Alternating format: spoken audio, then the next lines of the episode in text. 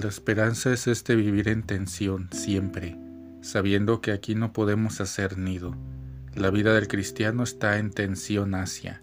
Si un cristiano pierde esta perspectiva, su vida se vuelve estática y las cosas que no se mueven se corrompen. Pensemos en el agua. Cuando está quieta no corre, no se mueve, se corrompe. Al cristiano que no es capaz de tender la mano, de estar en tensión hacia la otra orilla, le falta algo, acabará corrompiéndose. Para él la vida cristiana será una doctrina filosófica, la vivirá así. Dirá que es fe, pero sin esperanza no lo es. Si queremos ser hombres y mujeres de esperanza, debemos ser pobres, pobres, no apegados a nada, pobre y abierto hacia la otra orilla. La esperanza es humilde y es una virtud que se trabaja, digámoslo, todos los días. Cada día hay que volver a recogerla, cada día hay que coger la cuerda y ver que el ancla está ahí fija y la sujete.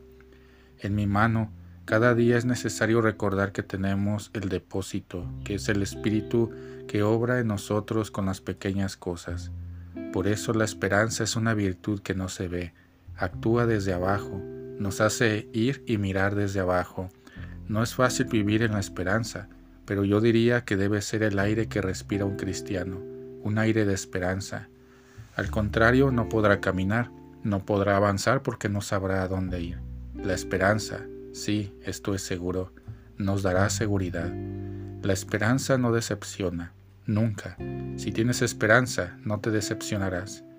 Debemos abrirnos a esa promesa del Señor, inclinándonos hacia esa promesa, pero sabiendo que hay el Espíritu obrando en nosotros.